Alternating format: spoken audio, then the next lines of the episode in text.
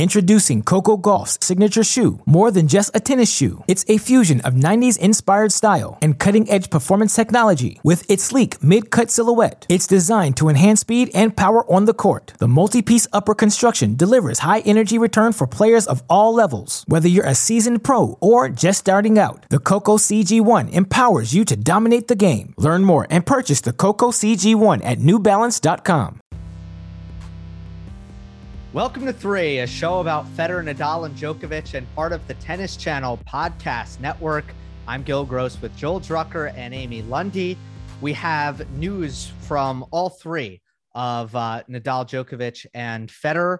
Uh, Rafa holding a press conference today in Mallorca. We'll get to that first, what he said over there. Novak Djokovic and the U.S. Open uh, the U.S. Open organizers have confirmed that they are not going to appeal the U.S. government to uh, find an exemption of uh, Djokovic's for Djokovic's immigration status into the United States. Uh, as we stand, you currently cannot enter the United States on a regular visa if you're not vaccinated. We'll get into that, and then finally, a little bit of news from Federer. He has uh, given an interview and has updated us on his status. But okay, Nadal, Mallorca press conference, foot ablation operation uh, has occurred, and it, it, it seems like it's been successful. And that is kind of the news is that uh, he is training, he's back on the grass, and he has confirmed his intention to play Wimbledon. Um, with that being said, I, I, you know, he didn't say I'm playing. He said I want to play, and in that respect, I'm struggling to see and understand exactly what we learned from this press conference, other than the operation was not a disaster. It did not not work, right, Amy? It did not not work. And two negatives equal a positive. So, uh, you know, as my mother says, how the worm has turned. Last year, we were looking at Novak Djokovic potentially winning the calendar Grand Slam. Now that's in play for Nadal and he is out on a grass court practicing and held a press conference saying that he has intentions to play Wimbledon. So all you can do is listen to the player. And right now it seems like he's going to be in the field. It's exciting. I think it's it's it's intriguing. Of course, I like your mother saying you're right where the lot line went. Um, Nadal, yeah, there he is, and and all these comments I'm looking. Obviously, had this press conference just to almost almost preemptive because otherwise there'd be a lot of inquiries. So it's like, here, here's what I have to say. Here's what's going on. Now let me practice and see where it's at. And it's still going to be day to day. His intention to play. Yeah, let me read a direct quote here. He says, uh, My foot situation must be evaluated day after day. So at this moment, I don't have the certainty of being able to play. I just know that I want to play the tournament, but we also must be careful. Interesting. Well, it's like a game of telephone because I was upstairs with my kids and my husband called up to me and my husband works in sports journalism and said, Nadal's in for Wimbledon.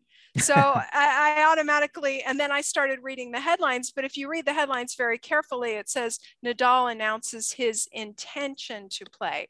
But look, he's not one to, um, overstate things or or put the cart before the horse.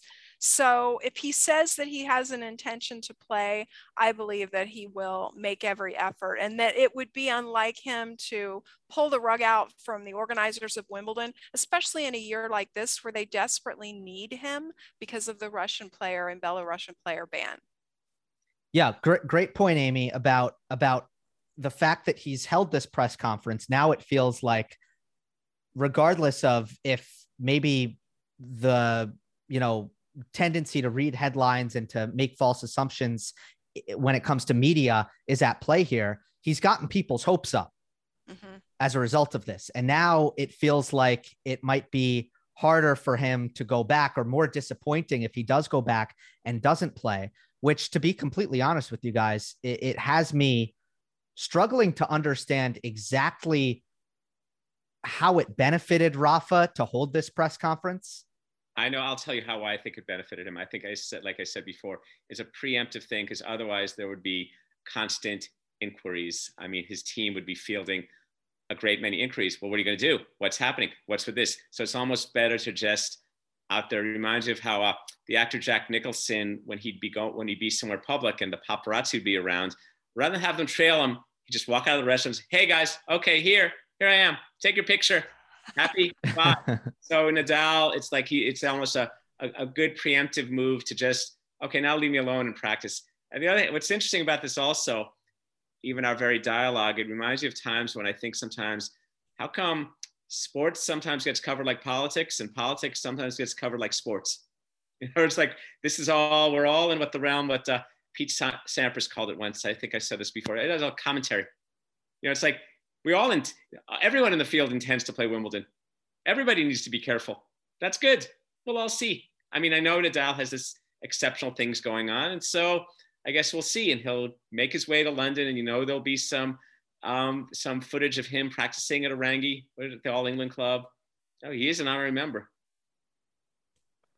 Yeah, I guess the the important thing is, at least from my perspective, is that he he is practicing, uh, and that's the that's the number one sign that he's in good shape to be on the court at, at this stage after the foot operation and with Wimbledon in um in about a week's time. Uh, that's what's more important than you know. Nothing he said, actually, in my opinion, was particularly new or or interesting, other than you know there was no there was no disaster with the operation. So far, so good. Um, you know things are going well, right? But you know there's no. Uh, people do need to be careful about like Nadal says that he's playing because it's not really what he said. Um, that, that's fair enough. That's fair enough. I just think that let, us game this out a little bit. Let's say he's practicing and he has a horrible setback and he has to withdraw from Wimbledon because he's just in massive pain with the foot or he can't go. Nobody's really going to be mad at him or, you know, nobody people will be disappointed but people aren't going to call him a liar or anything like that. Let's say he goes into the tournament and in the first second third round he has to retire because the foot is just giving him too much trouble that's okay too.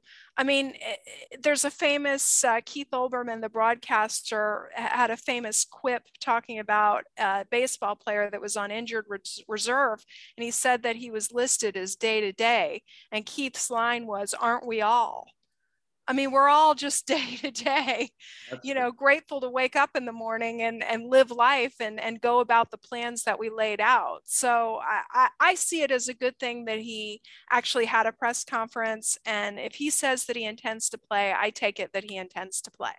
And we intend he definitely, he definitely intends to play. I'm we just saying, I'm just saying we could have, we could have known, we know, we knew that. Of course he does. Right. So I like, I like the Olbermann quote. That's a great one. Yeah. Aren't we all? And then we'll see. And I think to me, it's so beyond that, I hope he does because I really, I enjoy, I think one of the fun things in tennis is seeing someone who, um, who comes from one surface scale their game to the other. And Nadal has done that quite successfully at Wimbledon, been to the finals yes. five times, won it twice. and he said very early in his career, I want to win Wimbledon. And he said that because he knew it was the most prestigious tournament in the sport. And, and no tournament did he more dimensionalize his game to do well at. Now, granted, he hasn't been to the finals in 11 years, semis the last two times, but um, it'll be interesting to see what he what he brings to Wimbledon this year and how he plays and how the points go. I mean, it's going to be watched very, very closely each match, and then we're going to be intrigued to see how the draw goes. Know, where he and Novak are, and once again, the whole draw question that we grappled with at Roland Garros. Yeah, well, we can save a lot of those topics for the draw show, which we'll, uh, of course, get into next week with how Nadal has looked at Wimbledon as of late and, and what he needs to do to adjust to the surface. And of course, Novak Djokovic uh, is back to being the favorite heading into a major, which hasn't happened uh, at the year's first two slams, obviously, with him being absent from Australia. Uh, before we move on to Novak Djokovic and uh, a storyline that has emerged from from New York, actually, in the U.S. Open, um, I'm feeling pretty confident that Nadal is going to play at this time, Wimbledon. I think he's definitely going to try. Uh, I'm I'm not yet fully confident that the foot is going to be a, a non-issue, right? Is that kind of a fair middle ground to to land in uh, Joel? Yeah, I would agree with you completely. It's like I think he wants to intend to seek to desire to want to compete and play. And your point is spot on. I mean, it's not like the foot had done. I mean, Nadal's incredible athlete, but recovery from these things and where the pain is, um, we don't know. And I think your assessment is spot on. I guess what I'm saying is I'd be shocked if he doesn't take the court. I wouldn't be shocked if the foot is an issue uh, without the without the uh, intervention of the powerful medicine that he was on in Paris. Yeah, and and you know maybe he changes his mind and he's midway through the tournament and doing really well and has a shot to win it and does the deadening again. Who knows? If there's any athlete or any human being who's capable of staying in the present and not looking too far ahead and just playing this point right here, it's Rafael Nadal. Absolutely. Well, um, the career, not the career, the calendar uh, Grand Slam is in effect at the moment with Nadal having won the first two. Let's go to Djokovic. The US Open has said they are not going to petition or appeal to the US government and uh, their immigration uh, function to uh, try to get Novak an exemption of the current rules that require uh, that people are vaccinated to enter the country. Amy, what do you make of this?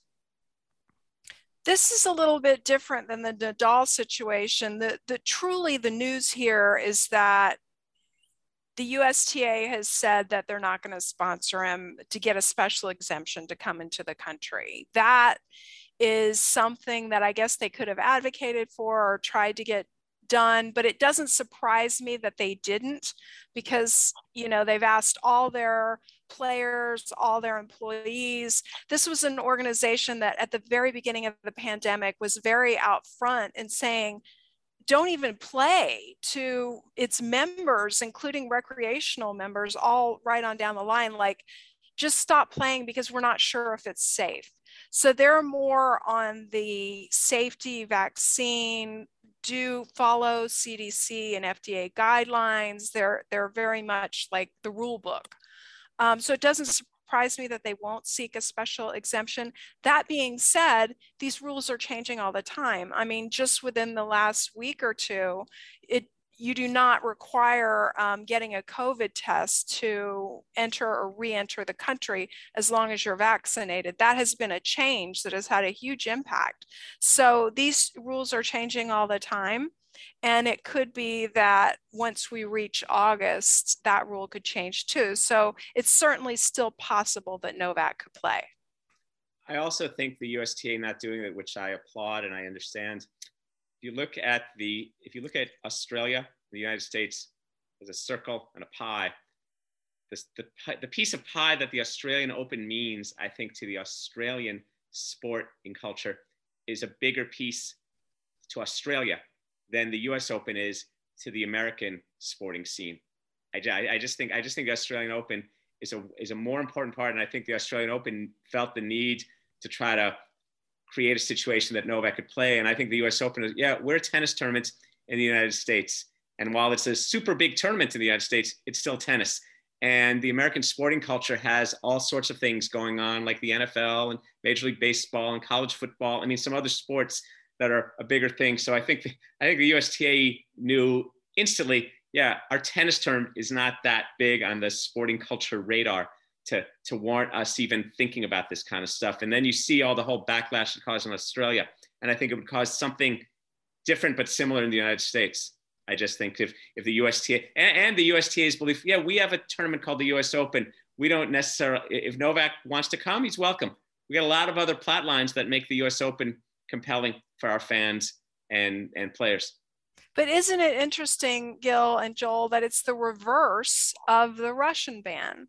So they uh, they are going to allow the Russians and the Belarusians to come. Well, that's in. a different thing, and, and that that yeah. that applied too. Well, I think that also, I think the whole the Wimbledon decision was with, involved with the British government. I don't think the American government is applying those same kind of things. We don't have a, a minister of sport, but they are. But they are. It is the government preventing Novak from playing, not the U.S. Open. I'm looking at two different things here. I'm looking at two different things. I'm looking at a policy, I'm talking about the Russian players. I'm talking about the Russian players, the Russian ban yeah. in the Russian and Belarus ban in Wimbledon came from the British government in conjunction with the All England Club. There is no there is no American Ministry of Sport that is where it says to the USTA, uh, please don't let Russian players play. Oh, okay. I see. I, I, see what you're saying. I'm looking. I'm looking at two different uh, issues. Well, the, the the American the American thing on Novak is not sports specific. It's not applied okay, to. Okay, but yeah, but I, I think I think the USTA and was with every other governing body in tennis that they just didn't and and we're getting kind of off track here. They yeah. they I I don't think but I see what you're saying, Joel, that that perhaps the All England Club would not have banned Russian and Belarusians had they not been pressured by the UK government, which is what they've said. And the US Open has no such force pushing them. It was up to the USTA to make their own decision. Exactly. They could have advocated, they could have taken a proactive approach, and they said, no, we're not going to do that. Right. Introducing Coco Gauff's signature shoe. More than just a tennis shoe, it's a fusion of 90s inspired style and cutting edge performance technology. With its sleek mid cut silhouette, it's designed to enhance speed and power on the court. The multi piece upper construction delivers high energy return for players of all levels. Whether you're a seasoned pro or just starting out, the Coco CG1 empowers you to dominate the game. Learn more and purchase the Coco CG1 at newbalance.com. Another day is here, and you're ready for it. What to wear? Check. Breakfast, lunch, and dinner? Check. Planning for what's next and how to save for it? That's where Bank of America can help. For your financial to-dos, Bank of America has experts ready to help get you closer to your goals.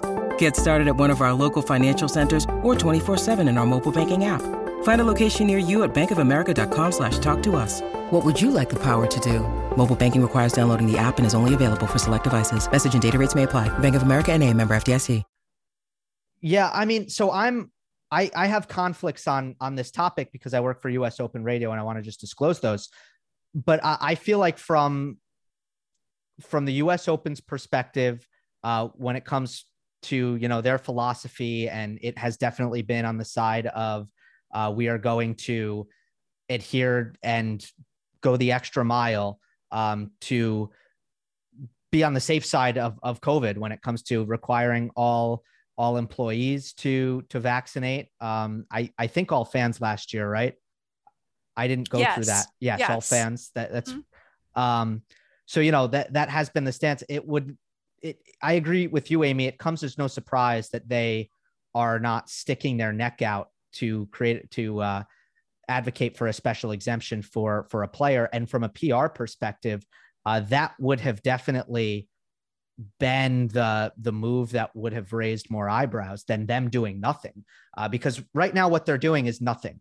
Uh, it, they did not ban Novak. They did not say Novak can't play. They did nothing. Um, and that is a safer and more down the middle and PR safe approach than we are going to actually have, you know, fight a battle here uh, to get Djokovic into the country. What's interesting, and this is a total side note, uh, what about a player like Tennys Sandgren, who is a US citizen? He's already in the country. He has not been vaccinated and has been very vocal about not wanting to be vaccinated. He, he plays actually pretty well in the US Open. Um, I don't know if he'd, he'd, qualify, he probably would. Um, w- what about him? Well, do you have to be vac? Do the play? Did the players have to be vaccinated last year's U.S. Open? I don't think so. No, they didn't. I think the U.S. Open's mindset is if you can show up in Flushing and your ranking qualifies to play, we are going to let you play.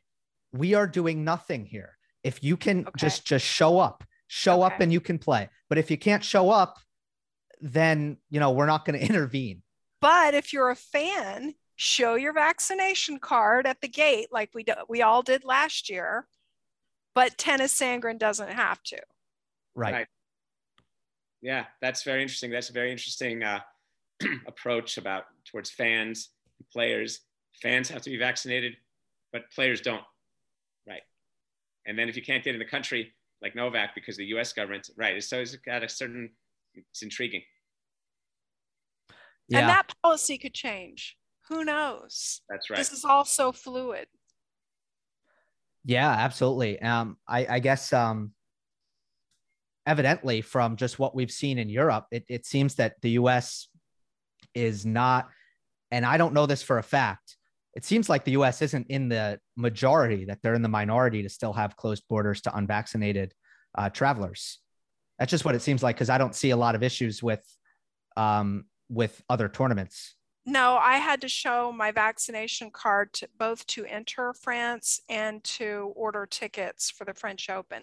This is But- why it's But, so but great. Novak, But what about Novak? why could why could Novak cross the French border then? I don't know. I don't know. I have no idea. Because, because yeah, that Maybe I had to show my vaccine card for my airline. I'm, I'm just thinking out loud. Yeah. I, I don't, but I definitely had to upload my vaccine card um, to get into the French Open as a fan. right. I don't know. Right. And, I- and that, that makes sense. A lot of tournaments have had this approach where the players are credentialed uh, on a level that is, you know, not uh, basically they're exempt from from the vaccination requirements. I think media and employees by and large have uh, or there have been many examples of media and employees uh, that have had to adhere to a vaccination requirement, which plenty of people have taken an issue with. Um, Yeah. All right. I think I think we've covered that sufficiently. Uh, we'll see if uh, we'll see if there's more to come on this. Obviously, Djokovic now will uh, be asked about this, and and we'll see what he has to say, and that will probably create uh, its own news cycle. So uh, we'll await that. Are we ready to move on to uh, to Roger? Well, did you want to Love dis- it. did you- Love to talk about Did Roger. you want to discuss, Yes. by the way, uh, Novak, six-time Wimbledon champ? We can we'll discuss this more when the tournament. Well, comes. it's the draw. It's the draw preview, Joel. We're All not. right. okay. Hasn't lost there in five years. I have so much to say about both Djokovic and Nadal on the surface of grass. I, I would love to talk about in the draw show All right, coming we'll up. talk about that when the draw. No worries. next week next week week. we will we will do it uh, okay roger let's start with joel uh, you did a piece recently that i want to ask you about uh, you read this book uh, the last days of of roger federer tell us about reading this book uh, what it was about and and how it relates to federer It's very interesting. The writer Geoff Dyer is a significant literary writer. He's written at least 15, I think 18 books. Wow, almost as many as our guys have won slams. I mean, he's very prominent writer and he he writes a very self-reflective way. But this book, it's not so much, it's it's about Federer in a way, but it's really about endings, about how things finish. Geoff is now in his 60s. He um he's contemplating how various writers, artists, musicians, what it's like as they reach the end of their of their days and their creation cycle. Not necessarily their their death, but their the when how it looks of the philosopher Nietzsche. And Federer is kind of this uh, motif. And I, I interviewed Geoff. We met at a park in Santa Monica, and he and he's very thoughtful, and uh, he plays tennis, and we talked about this. But Federer, Federer is kind of the redemptive person for a lot of artists and writers. The end, the creativity crashes. You're not doing as well. You're not as healthy, or or things just happen. Federer almost kind of defies some of that, and also some some artists. It has to do with reputation. You know what people are thinking about their work. I mean, there's a lot of in, in the arts world, arts literature. It's amazing how fashion goes in and out. How certain writers aren't considered important, but Federer and tennis is performance. So Federer's grand achievements and his kind of uh, age-defying late career excellence is kind of the um, you know the sucre of this book. And the writer notes that it's interesting. A lot of the uh, the other characters go by their last names, but he always he was he enjoys calling Roger, and it's this whole uh, coziness with Roger that he so likes. I think that's true of all the big three. Sometimes I find myself, even in my writing, and because I write for some blogs that are less adherence to certain, you know, standard operating procedures, I'm able to just use Rafa or Novak. And I, I agree with you, Joel, that these three have sort of crossed into that single name iconic status. But I also you know, as I get older, yes, that that is happening. Um, I find that certain areas of my brain are more creative than they used to be. So it's interesting that um, the writer would find that true of Federer and, and hold him up as an example of how aging in many ways can, can be a good thing. Well, he worships Federer. A lot of, I, I, I talk, I know a fair amount of uh, writers who are non, they're not journalists, so they're not covering the sport frequently like we are. But when they do, uh, when they do, um, they, um, they tend to drift towards Federer because he's the most, like Geoff told me, look at this. He's beautiful and he's um, functional. It's it's all put together. You can be you can play beautifully and win, and and they mm-hmm. love that. I always find that interesting, um, intriguing. It's intriguing for me, kind of the whole swooning around Federer, and it's different than Nadal and Djokovic. Different kind of swooning. Federer is the the ballerina, the Baryshnikov-like player who who moves and inspires such such a swoon, as if he invented tennis. and I find there's part of me, the part of me that's a little that I kind of resist that a little bit, a little bit. I love Roger Federer too, but you know, I can hit a slice backhand and topspin backhand the same rally. I know what a drop shot approach shot is. You know, it's like it's just it's just funny. But but the part about creation and and Federer and his longevity doing it because some artists and tennis players too tend to be the the flash in the pan and that Roger's been able to do it so well for so long is just so captivating. I mean, if I could believe, Gil, uh, he's not playing Wimbledon for the first time since you were born. He, he hasn't missed Wimbledon since 98. Yes. That, so that's correct. Your whole yes. life. Roger yeah. has always played Wimbledon. Yeah. yeah. Interesting. Yep. Pretty interesting. So, so this book is very, um, I, I would suggest people reading it. I think it's very engaging, but it's kind of, it's not going to be just about why Roger's forehand and serve are so great it's going to be something else. And Roger's kind of a, again, kind of this uh, luminescent, luminescent deity over it. Yeah, there's definitely a gravity and a um, an infectiousness to the the Federer aesthetic uh, that I think the other two have, but Federer is at another level in that area, uh, which is why I think a lot of uh, a lot of people who maybe don't even see the game as well can see the game better when Federer is playing it. Uh, because I think there's a certain obviousness to to some things that he's doing on the court um, versus some some subtlety, uh, perhaps that goes lost. That might be a little bit more important in the game of games of Djokovic and, and Nadal. Well, I think I, the way I look at it, Federer and Nadal can grab people even if they don't know tennis. Federer does it with the brilliance and the movement. Nadal right. does. Nadal's not subtle, really. Oh, no, so I would say that. The one who's subtle, the one who's the real player's player is Novak. Novak is the one. It's like if you don't know tennis, you think, well, what's going on here? He seems pretty steady. He's moving, but he is he is the play. He's so incredibly efficient. It reminds me again of uh, of Chris Evert in some ways. It's like, what's going on here? There just seem to be getting balls and and it's it's, it's like uh, the thing I remind somebody told me about Everett. Why why run when you can be there? And there's this whole efficiency Novak brings that's so sustainable. And that's a little less discernible than, um, and I think the, the people I know who then like Novak, who don't know tennis that well, what they admire is his, his grit and his effort and where he comes from. They might not know as much about the tennis nuance, and that's okay. I played with someone yesterday who literally said, um, do you feel like Novak is defensive? And I was like, no, he, he's not at all. It, it's just, it's not one shot as much as it is many and every.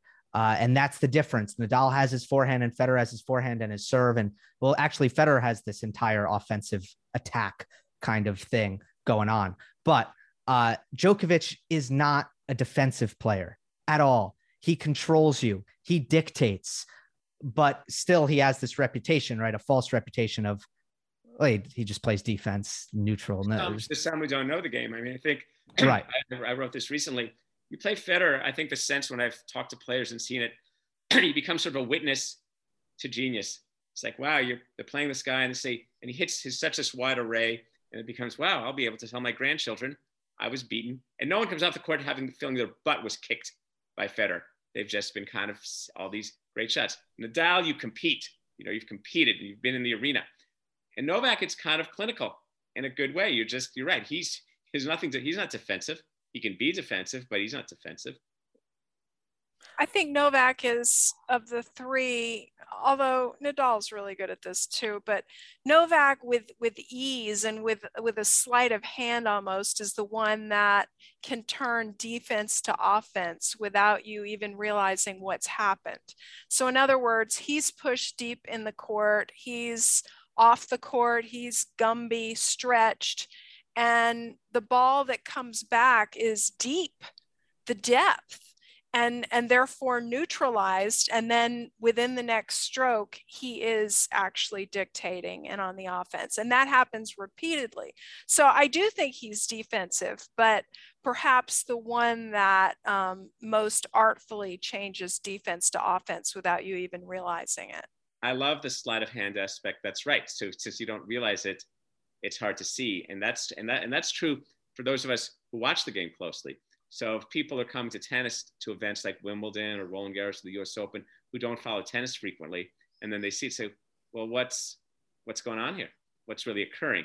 And we're seeing the micro shifts. Nadal, the transition is a little more obvious and visceral because between his court positioning and his strokes, and he's he's been thrust thrown into one corner, and then he suddenly turns the tables on the point. And it happens in less shots. Like right. for Nadal, it, it could be a one shot. He's in a defensive position. He's got so much strength from these positions that it's offense, it's one shot. Novak, as you alluded to, Amy, it might be two or three. Um, and, you know, uh, let's not forget the art of not missing and not making mistakes. I mean, it's just, it's not as sexy, but it decides probably 90%, 95% of tennis matches played in the world on across all levels, probably decided by who messes up less. Uh, then you have the pros, and it's a different thing. And some matches are still decided by that. Um, yeah, right. I mean, tennis really is. If you look at the numbers at any level, tennis is a sport that really has to do with errors. Totally. Um, but you know what? A lot of sports are that way, and that's why, at their core, like like baseball, um, that's why the expression "defense wins championships." But um but we don't know if that's true it's just something that people right. like to say we're searching like i've said before though we're searching for a language that transcends such rigidity as defense and offense which in the team sports it's a little more obvious because the parts of the court whether it's soccer or basketball now we're on defense now we're on offense tennis is something else because you're both control seeking to control this rectangle and it's um it's not as much defense offense, the application of pressure. That's and the application of pressure, whether it's consistency, depth, that's really what the game is about in tennis. That then elicits errors. Okay, this was a good aside, but I'm gonna get the train back on the tracks. Uh Federer, um, yeah, Federer did an interview, and he reiterated his intention to play Basel and Laver Cup Amy, there was an interesting comment that that you mentioned to us that he uh, he feels that those tournaments are also well timed with the off season. It's right before the off season. Uh, why why is that convenient for Roger? Well, he he didn't say it was convenient. The quote was something like, um, "And then it's the end of the season anyway." So it, it was almost like if this point in my rehabilitation were in December or January when I was gearing up for the year, then the implication was that he would just go ahead and play the entire year. So, but the, the key takeaway here, Gill, is that Roger Federer is not retiring.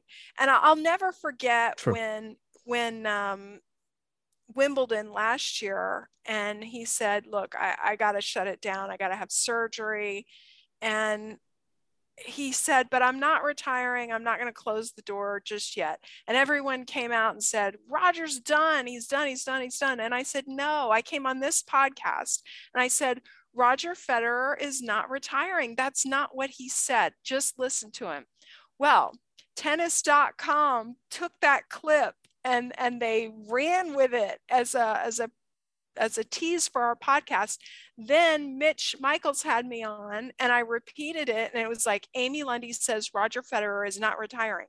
No, Roger Federer said Roger Federer wasn't retiring. And he's repeated that because he's talking about gearing up for 2023. Well, and Federer, he would he would manage his message, you know, timing so it makes all these goods good. And Federer is always is impeccable with his timing about how he manages his announcements and his communications and and his training and his this and the whole thing. I mean, um, I, I didn't think he was retiring. I'm part Me of the either. I didn't Neither. think the next three of us. It's good. I'm glad that's that's I love how your what you said then got replayed. And I think the whole again, this gets the whole thing that I um let's cover sport. I don't like seeing sports always covered like politics. And you came out, Amy, with the the proper thing. This is what he said. Here's what he said. Here's what he means. Onward. And the whole the whole conjecture thing, the whole vulture like thing, retiring, contending. I, it's like okay, so Roger Federer, he's in, he's rehabilitating himself. He's seeking to practice. He's intending another intender. He's probably going to be careful. And uh, okay, and so then in that sense, he's not given us that much to talk about because again, we cover performance. We cover athletes doing things, not just saying things. And so in a way, it's what I'm uh, what I'm sad about not being able to see Federer at Wimbledon for the first time in 20 plus years is how much fun it is to watch him play. I talked about what it's like to see the, the clay guy go to grass. Well, how about the grass guy on grass? That's really fun too. And even last year in uh, what five uh, five matches, got to the quarters. Yeah, he, he got he was in the quarters and Tough I mean, he- one early with Mannarino. That was a tough one, and still, might, right. Might have gotten a little lucky with Mannarino getting injured in that one. I went through this with Jimmy Connors when he was in his late thir- mid late 30s. Watching the genius go through the late career problem solving has its own kind of appeal. You know, Mhm. the Mannarino that would have been a straight setter for him 12 years ago is now a little bit of a of a um, upper division calculus class. Although Mannarino can give anyone fits, um, even Nadal. But um, what's interesting is that we've talked about this before, Joel, that the desire to retire Roger Federer, and it's not just him, it's it's all the greats, is so strong by a certain segment of the population that the topic of Roger Federer's retirement has been a topic of discussion in the media, among fans, among people for probably 10 years now. Right. So, um, my question is why? Just why? I'll tell you why. As the old as the elder of this show, Okay.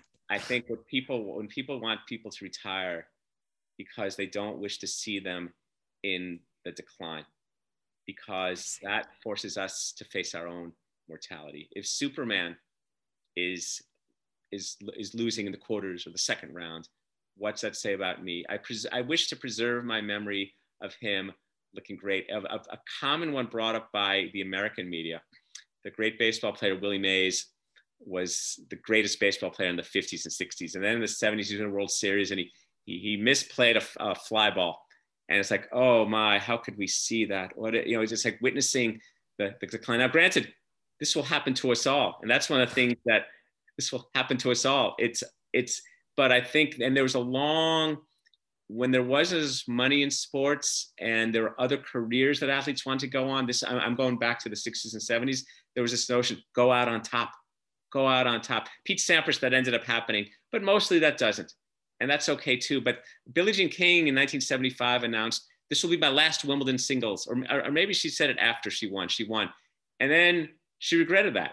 A year later, she was still beating Evert Navratilova in practice on grass. She probably could have won Wimbledon singles, but she would go out on top and she was only playing doubles. And there was there are a number of athletes. And also, I think even if you look demographically, this is a little granular, there was a whole other youth emphasis baby boomers, don't trust anyone over 30, all this kind of stuff was going on about going out on top in a glorious way, like the Beatles or whatever. And now, now I think what happened as baby boomers aged, as people began to accept, hey, wait a second, that's that's that's okay. I mean, that's fine. I mean, it was a big deal when Ronald Reagan was 70 and got elected president. Now we have a president who got he was what 78 when he was elected. It's just a different view towards aging. But people, I don't want to see Roger struggle. Okay, so that makes total sense. And I'm so glad with it. We had this conversation to refresh my memory. I guess I am truly an eternal optimist because when I see Roger Federer even beat, you know, a player like uh, Ilya Ivashka or something like that, I think, oh my God, look at what he's capable of at his age. If he can do it, that gives me hope for myself. So it, it's maybe it's just a different worldview. Right, but I think, but I think the retiring. It's like I remember when someone, uh, a player who'd been very good, was not playing well as he sunk down the ranks, and someone said to me, "Oh, I was watching him play and he was losing." I said, "He goes, it was embarrassing." I go, "Did you feel embarrassed? Did you mm-hmm. feel embarrassed? Why were you embarrassed? I mean, let him and let him do it. And particularly, this isn't a team sport. In a team sport, I kind of get it because at a certain point, you're not contributing to us you're dragging our performance down because you can't do X, Y, and Z. We can't even let you play a few minutes in the game. But this is an individual sport. He's not taken away from anyone. So and, and so um, why not? But yeah, that retirement impulse is very, very interesting. Gill, what's your take as the youngest? My my take is to is to bring this. Uh, you know this the I love the the the philosophical angles here. They're great. I'm going to go a different direction, not to not to refute them at all.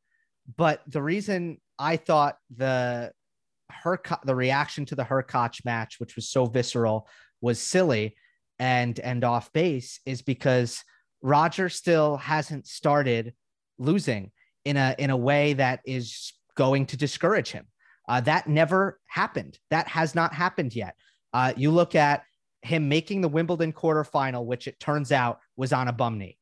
Uh, the major before, he played three rounds in Paris, won all three matches, and decided to withdraw, which we had our debates about. Uh, before then, he made the semifinals in Australia and nearly took a set off of Djokovic. Again, completely injured uh, throughout that event and made the semis. Uh, these are his last three majors. Uh, okay. Uh, US Open quarterfinal 2019. Was that when he lost to Dimitrov? That was kind of a surprising loss. He's in the quarters. One major before that, match point, Wimbledon final. Like, when did Roger start losing to the extent that he's going to be like, you know what? Uh, I think it's my time. I, I don't think I can compete to the level that I want to. When did that happen? It never happened. It hasn't happened yet. Yes, I love that, Gill. So it's like he may not even know what his upper limits are, or what he's capable of until he tests it. And it hasn't been appropriately tested yet. I love that take. It's usually more physical than results. The physical will deter will trigger the results and then you'll mm-hmm. see. Yeah. All right. This was uh this was fun. We we hit all three.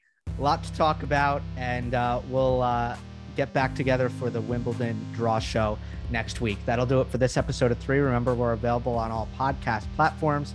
We appreciate it if you leave a rating and a review on Apple and Spotify. And if you're watching on YouTube, like, comment, and subscribe. We will see you next time on the next episode of three.